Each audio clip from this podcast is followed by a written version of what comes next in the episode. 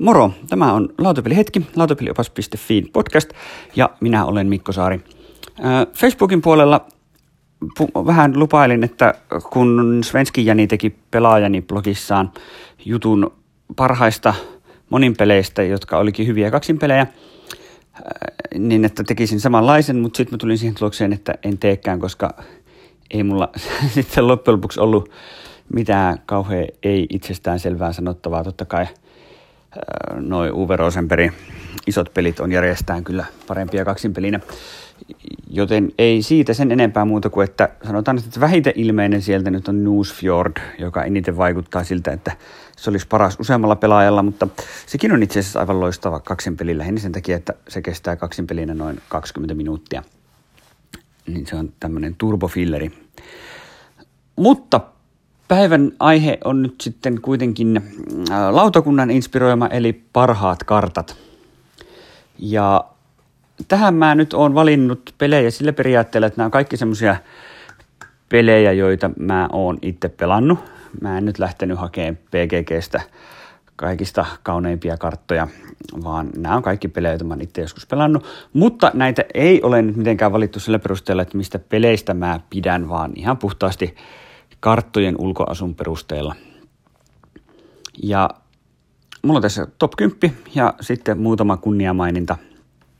Eli ei muuta kuin lähdetään käymään läpi. Sieltä kymmenen löytyy End of the Triumvirate.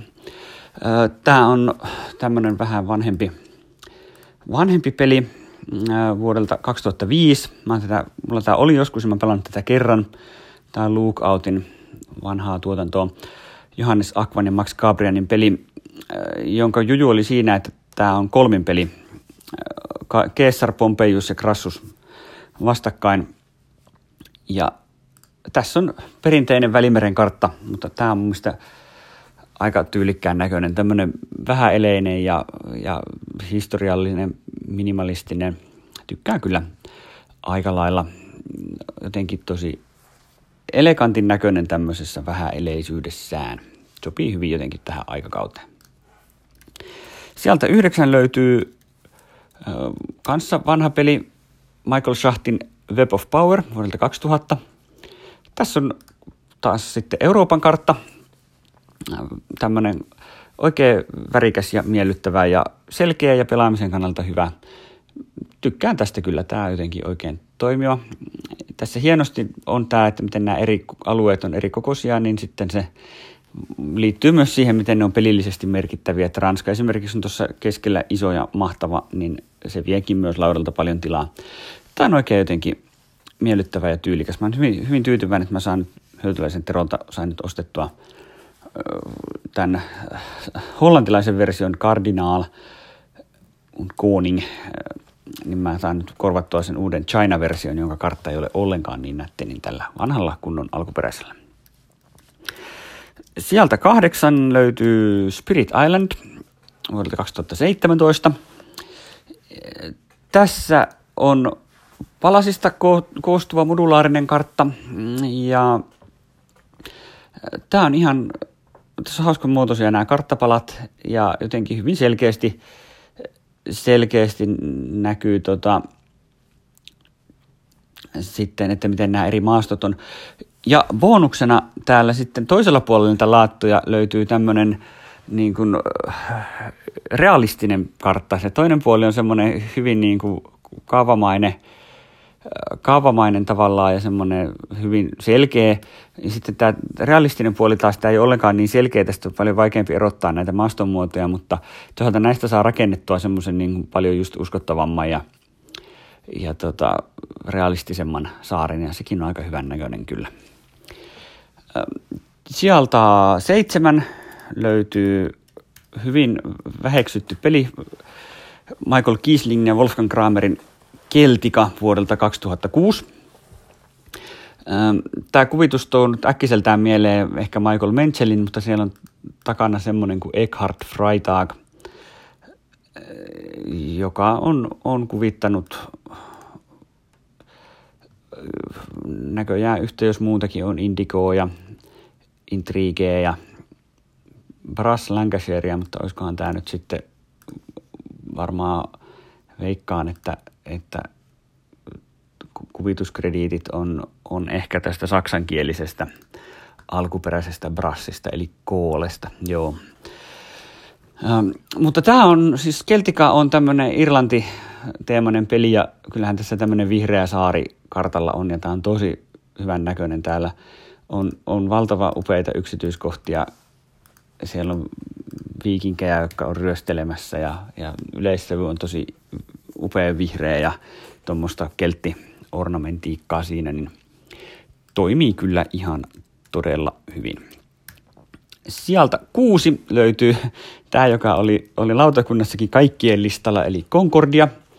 Concordian kartta on vaan tosi hyvän näköinen. Ne kaikki ihan mallista riippumatta, niin tosi selkeitä, kauniita, täynnä hauskoja yksityiskohtia.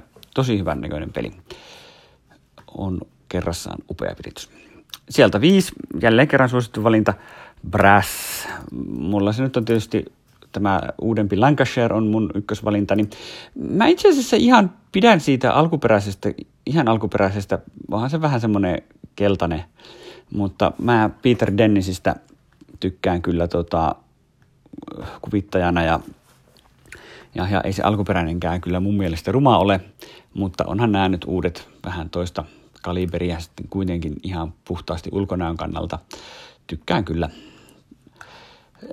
Ja tota, sieltä neljä löytyy taas kerran vähän vanhempi peli vuodelta kaksituhattayksi. Alan R. Moon, Aaron Weisblum, San Marco. Tämä on Ravensburgerin julkaisu ja tämän on kuvittanut Alessandra Simatoribus, joka on tehnyt muutaman muunkin pelin. Lähinnä tunnettu on Torresista, Torresista ja San Marcosta. Tässä on aivan upean näköinen Venetsian kartta, jossa on nämä Venetsian keskeiset kaupunginosat ja niissä on aivan, aivan upea tunnelmallinen kuvitus, selkeät värit, joilla erottaa, että mikä alue on mikä. Tästä olisi voinut tehdä tosi pliisun näköisen, koska tuolla kartalla on niin kuin hyvin vähän informaatiota, mitä siellä tarvitsee olla. Siellä on oikeastaan olennaista vaan se, että on ne alueet. Jokaisella alueella on kaksi numeroa ja sitten sinne alueelle voi laittaa nappuloita. Siinä on niin kuin kaikki, se voisi todella minimalistisesti tehty, tehdä, mutta tässä se on tehty tosi upealla tyylillä. Tykkään tosi paljon. Sieltä kolme löytyy teissä itse kartta Antiquity. Mä ylipäätään rakastan alkuperäisen Antiquityn graafista tyyliä ihan tosi paljon. Ja tämä palasista koostuva pelilauta muodostaa tosi kiehtovan kartan. Ja ennen kaikkea tässä on pelin aikana sitten, kun se kartta pikkuhiljaa täyttyy ensiksi pelloilla ja muilla ja sitten myöhemmin saasteilla, niin se vaikutelma on vaan tosi hieno. Antiquity on, on kaikkinensa varsin upealla tyylillä tehty peli, niin tämä kartta on vaan yksi osa sitä hienoutta. Sieltä kaksi löytyy kaikista vanhin peli tälle listalle vuodelta kahdeksankymmentäkolme ja sanon heti, että tämä on kyllä ihan totaalinen tämmöinen nostalgiavalinta ja tämä on Scotland Yard. Ja tässä nyt olennaisesti ehdottomasti se alkuperäinen versio. Tästä on uudempiakin versioita, jotka on ihan hirveän näköisiä. Se ei se, se semmoinen musta, musta, se on vaan väärin. Kyllä se on se alkuperäinen, ihan, ihan aito ja alkuperäinen Lontoon kartta valkoisella, valkoisilla teillä ja siellä ne värikkäät reitit menee. Tämä oli semmoinen, että tämä on mun mielikuvitustani kiehtonut jo lapsesta asti tosi paljon ja, ja tykkään tästä. Kyllä tämä on, on vaan jotenkin upea ja kiinnostava asia. Tietysti auttaa se, että Lonto on, on hieno kaupunki, josta, josta kyllä pidän kovasti ja näin. Mutta mikä on sitten ykkösenä? Niin ykkösenä on peli, josta en sitten loppujen lopuksi kuitenkaan hirveästi pitänyt, mutta jonka kartta on todella upea, etenkin kun siinä on ne nappulat laudalla. Ja se on Bonaparte at Marengo. Siitä on parikin versiota. Mm, Ja tota, mä, mulla oli se ihan alkuperäinen uudempi versio, on, siinä on vähän väriäkin, se alku, alkuperäinen on aika semmoinen valkotaustainen, mutta tämä on siis todella upea, upean näköinen kartta. Tässä niin kuin on kartassa kuvattu tätä Marengoa. Tämä on hyvin tämmöinen niin kuin ihan oikein kartan näköinen. Sitten sinne on nämä alueet merkitty tämmöisinä, että ne on rajattu, ne on vähän tämmöisiä epämääräisen muotoisia nämä alueet. Ja sitten siinä on tämmöisiä rintamalinjoja sitten, joihin ne armeijat menee. Että se on tosi jänskästi funktionaalinen. Ja tota, sitten kun ne yksiköt on semmoisia ohuita sinisiä ja punaisia puutikkuja, niin se lopputulos näyttää siltä, että tässä olisi niin kuin oikeasti Napoleonin aikaiset, aikaiset niin kuin kenraalit kartan ääressä pohtimassa joukkojen asettelua. Ja, siis todella upean näköinen. Siis just tässä on otettu, valittu tämmöinen johdonmukainen tyyli, on haluttu, haluttu tehdä tämmöinen niin kuin tietty vaikutelma, ja se on tehty ihan viimeisen päälle tosi hienosti. Et Bonaparte at Marengo saa kyllä ulkonäöstään aivan täydet pisteet. Sitten kunniamainintaosastolla niin täytyy sanoa ensinnäkin Thousand Islands Railway. Ei ollut kummonen peli, mutta tämä on Winsomen peli, ja tässä on, on kyllä varsin hyvännäköinen kartta. Et ihan suotta parjaatte Winsomea, mutta tuota, joo, ehkä tämä nyt oli se ainoa hyvännäköinen Winsomen, Winsomen kartta. Ja no, lautakuntaa kommentoiden siinä sen verran, että Annika oli High Frontierin nostanut omalle listalleen, ja Tuomo ja Miira sitä ihmettelivät suuresti. Mä oon kyllä täysin Annikan linjoilla. Mä tiedän, että High Frontier on ihan varmasti hirveä peli, eikä sovi mulle yhtään, mutta joka kerta kun mä näen sen kartan, niin, niin tulee sellainen olo, että ei vitsi, tuota täytyy päästä testaamaan. Et, et, se voisi olla sellainen kartta, jonka ottaisin kyllä seinälle. seinälle esille. Se on niin hämmentävän hienon erikoisen näköinen. Kannattaa ehdottomasti googlailla kuva, jos et ole ikinä nähnyt sitä. Mä laitan tämän jakson YouTube-versioon näiden karttojen kuvia, niin on vaihteeksi enemmänkin kuin yksi kuva katseltavana siinä YouTube-versiossa. Sitten semmoisia justiinsa listalta karsiutuneita, niin, niin Root. Se on tosi hyvännäköinen peli kaikin puolin, mutta ehkä sen, siinä niin kuin se kortti, korttien ulkoasu on mulle se enemmän se juttu, joka muuhun siinä vetoo, kuin se varsinaisesti se kartta. Ähm, Afrika, no, jotenkin aika semmoinen klassinen aihe tuo Afrikan kartta, ja tässä se oli ihan hyvin tehty.